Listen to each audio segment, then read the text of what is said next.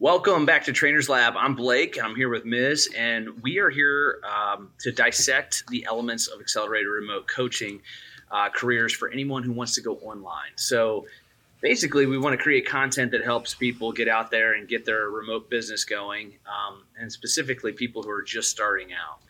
So, today, what we're going to talk about, and I'd love to feed you on this one, feed this question to you here, Miz, is the idea of we coach fitness, right? We coach fitness maybe in lots of different ways, whether it be strength training or uh, maybe you coach someone who is for sport or any of the other, or just for I want to look good, move well kind of idea. Um, it can burn you out. We both experienced mm-hmm. that. We were mm-hmm. talking a little bit off air about that. So, what have you found over the years of coaching have been some ways that have kind of kept your passion for fitness alive? And maybe what are some different seasons you could kind of share with us of when you've tried some new things and give some tips to some of our listeners? You know what's really funny about this question? Um, because i just got a message like an email and my uh, barber hit me up who i do some work for. This guy's been my barber since i was like 16 17 something like that.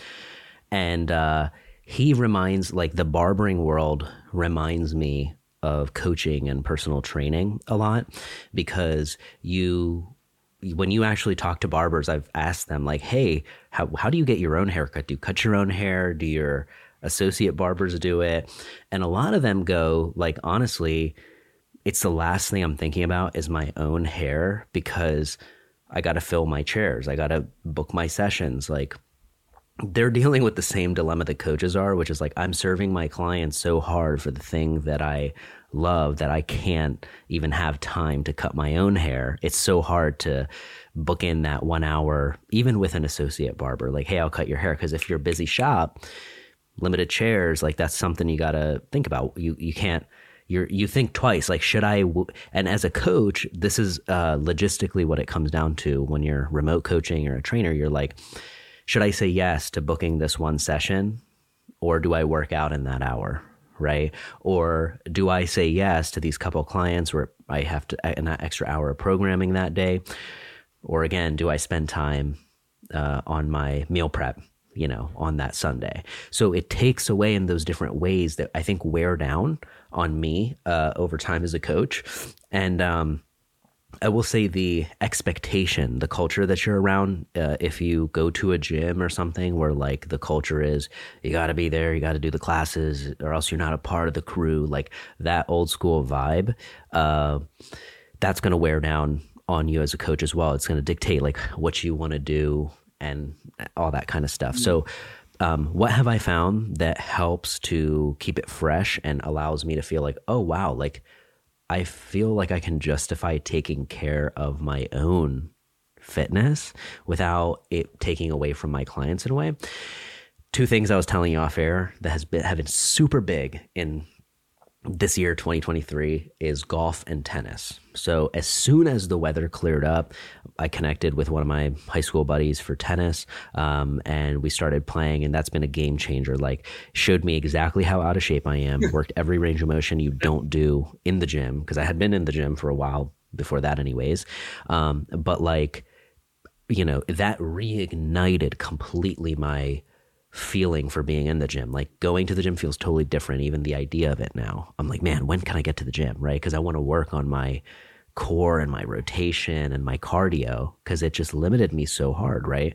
So, same thing with golf. I have loved every, uh, and not just full games. I will say that I love this is where you, I feel like you have to customize it for yourself because mm. it's not just like, golf, yes, you play a couple times a month maybe, but it's hard to play games every. It's like four hours to play a whole game, five hours, you know. And so, and you got to depend on four to eight people to coordinate with, which I don't like. So I love the driving range because I can hit hundred balls and I can like really work my rotation, my hips, and every weak part of my like as Kobe used to say, like he used to spend six months just working on his jump shot and then just working on his dribble. And every six months, he would change up the skill, the one skill he was focused on. And here's the other thing. You, you must you must find something I feel uh, that is not like dependent on you showing it off or using it on your own social media or ties into just a business thing. It has to be like purely fun. And I think as a coach, you have to get to that because think about it.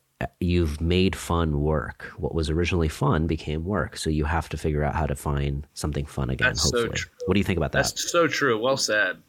Yeah, you're the thing that you were in love with that was just fun now all of a sudden became work and that really um, can take away from the joy of it if you if you let it or it can happen it can happen kind of subtly right um, yeah, I love that. I love that you're doing things outside. I can see living up in the Northeast. You know, I live here in Florida. How that could be, how that could be really I, huge for someone. Yeah. Can I? Can I? Uh, this just jumped out to me, and I want to make sure I uh, uh, say this because it is a. It's showing you a byproduct the same way a lot of people can relate when they first got into the gym or found an activity they liked.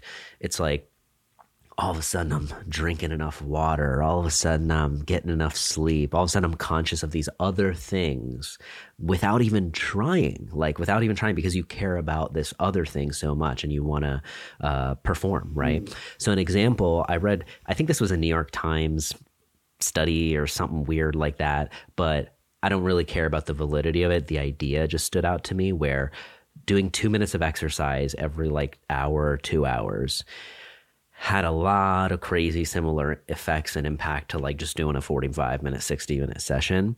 If you actually did two minutes of aerobic like activity in that time frame right? And so uh i started like just practicing the golf i actually have it right here practicing my you know like pitching wedge and my putter just inside just the just the swing not even hitting it right so now all of a sudden i'm working on my rotation my hips are burning lightly and i'm like dude back. I got to crack it. And then now I realize, oh, two minutes have passed. Right. Okay. A couple hours go by, pick it up again. Now all of a sudden you start, you know, working on it mm-hmm. again. So now I got these foam balls that are coming uh, tomorrow and they're meant to hit indoors. So you can like hit it. Nothing happens. Obviously, you don't destroy anything, hopefully. And you don't hit it with full force, but enough to like yeah. simulate ball flight and, and work on that. So to me, I found out what's important. I like to have things that are in my control that I can do often. I don't want just an activity that's like once a month I do this because it's like not often enough to feel fun regularly. And I think it's got to be once a week or twice a week at least, whatever this yeah. is you choose to do. Um, and exciting enough for you that it makes you kind of work on it. Like a lot of people who are into maybe, let's say, um, CrossFit or whatever this sport is, like the, you'll they'll naturally be foam rolling their hips while watching TV because it's just like a habit you fall fall into. You know what right. I mean? So, what are things that uh, the byproduct of it is great? You're like, oh, practicing my swing and opening on my shoulders is not a bad idea. Right. Uh, off the course.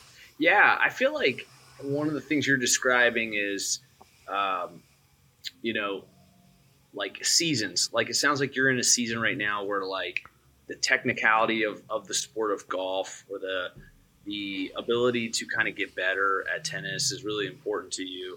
So what you're going to be able to do is just kind of continue to think through how do I get a little bit better on the swing? How do I get a little more technical?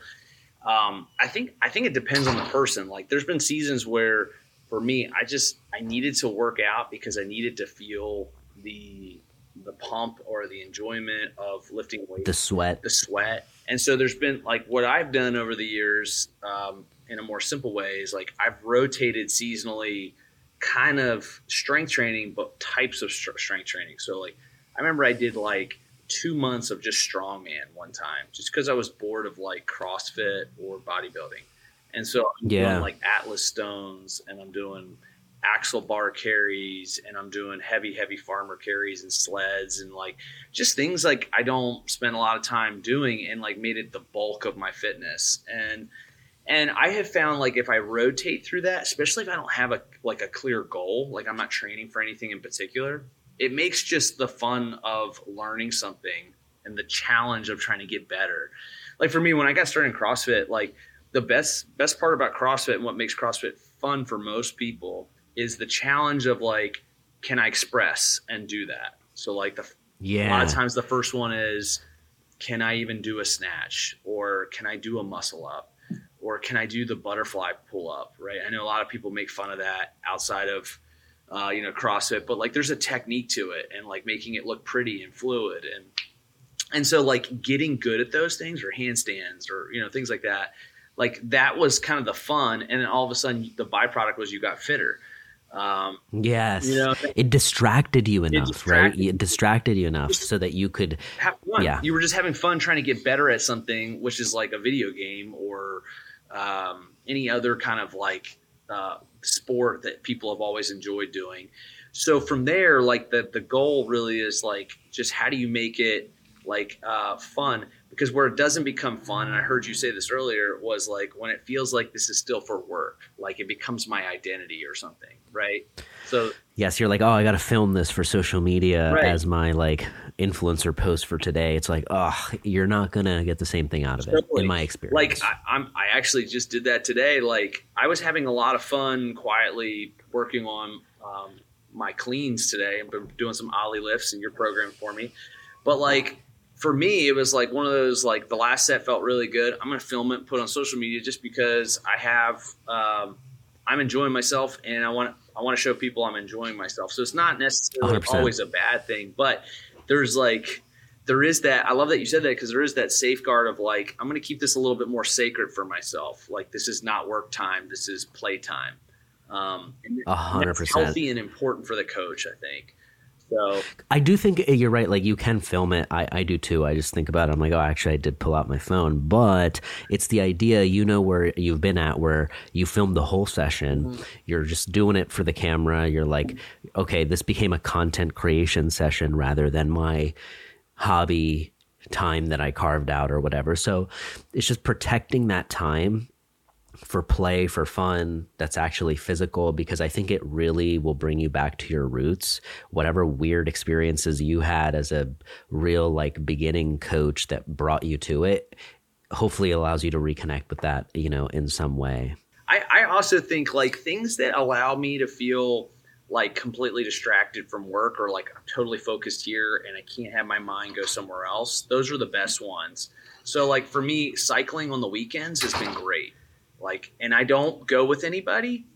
Yeah. Not because I don't want to, but because I just want to, I don't want it to necessarily be super intense. I want maybe aspects of it to be a little bit intense, but mostly I want to feel like I'm outside and I, I'm free to go anywhere I want.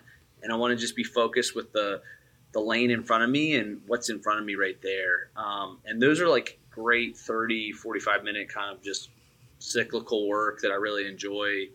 Um, and it's it's like not hard, right? It's like grab and go. I put my shorts on, grab my bike, and I just I'm riding that's a big lesson I think to take from this is try to find activities that are approachable for where you are at because if you pick things like even golf to some extent if I said I'm going to play 3 golf games a week that's just time wise I can't do it money wise it's a lot of money to play that frequency and you know that might not be approachable for everybody but it's like driving range for me i could do that several times a week. I could go every day if i want. Yeah. and i have control. I don't have to coordinate with somebody else to be like hey come play with me right?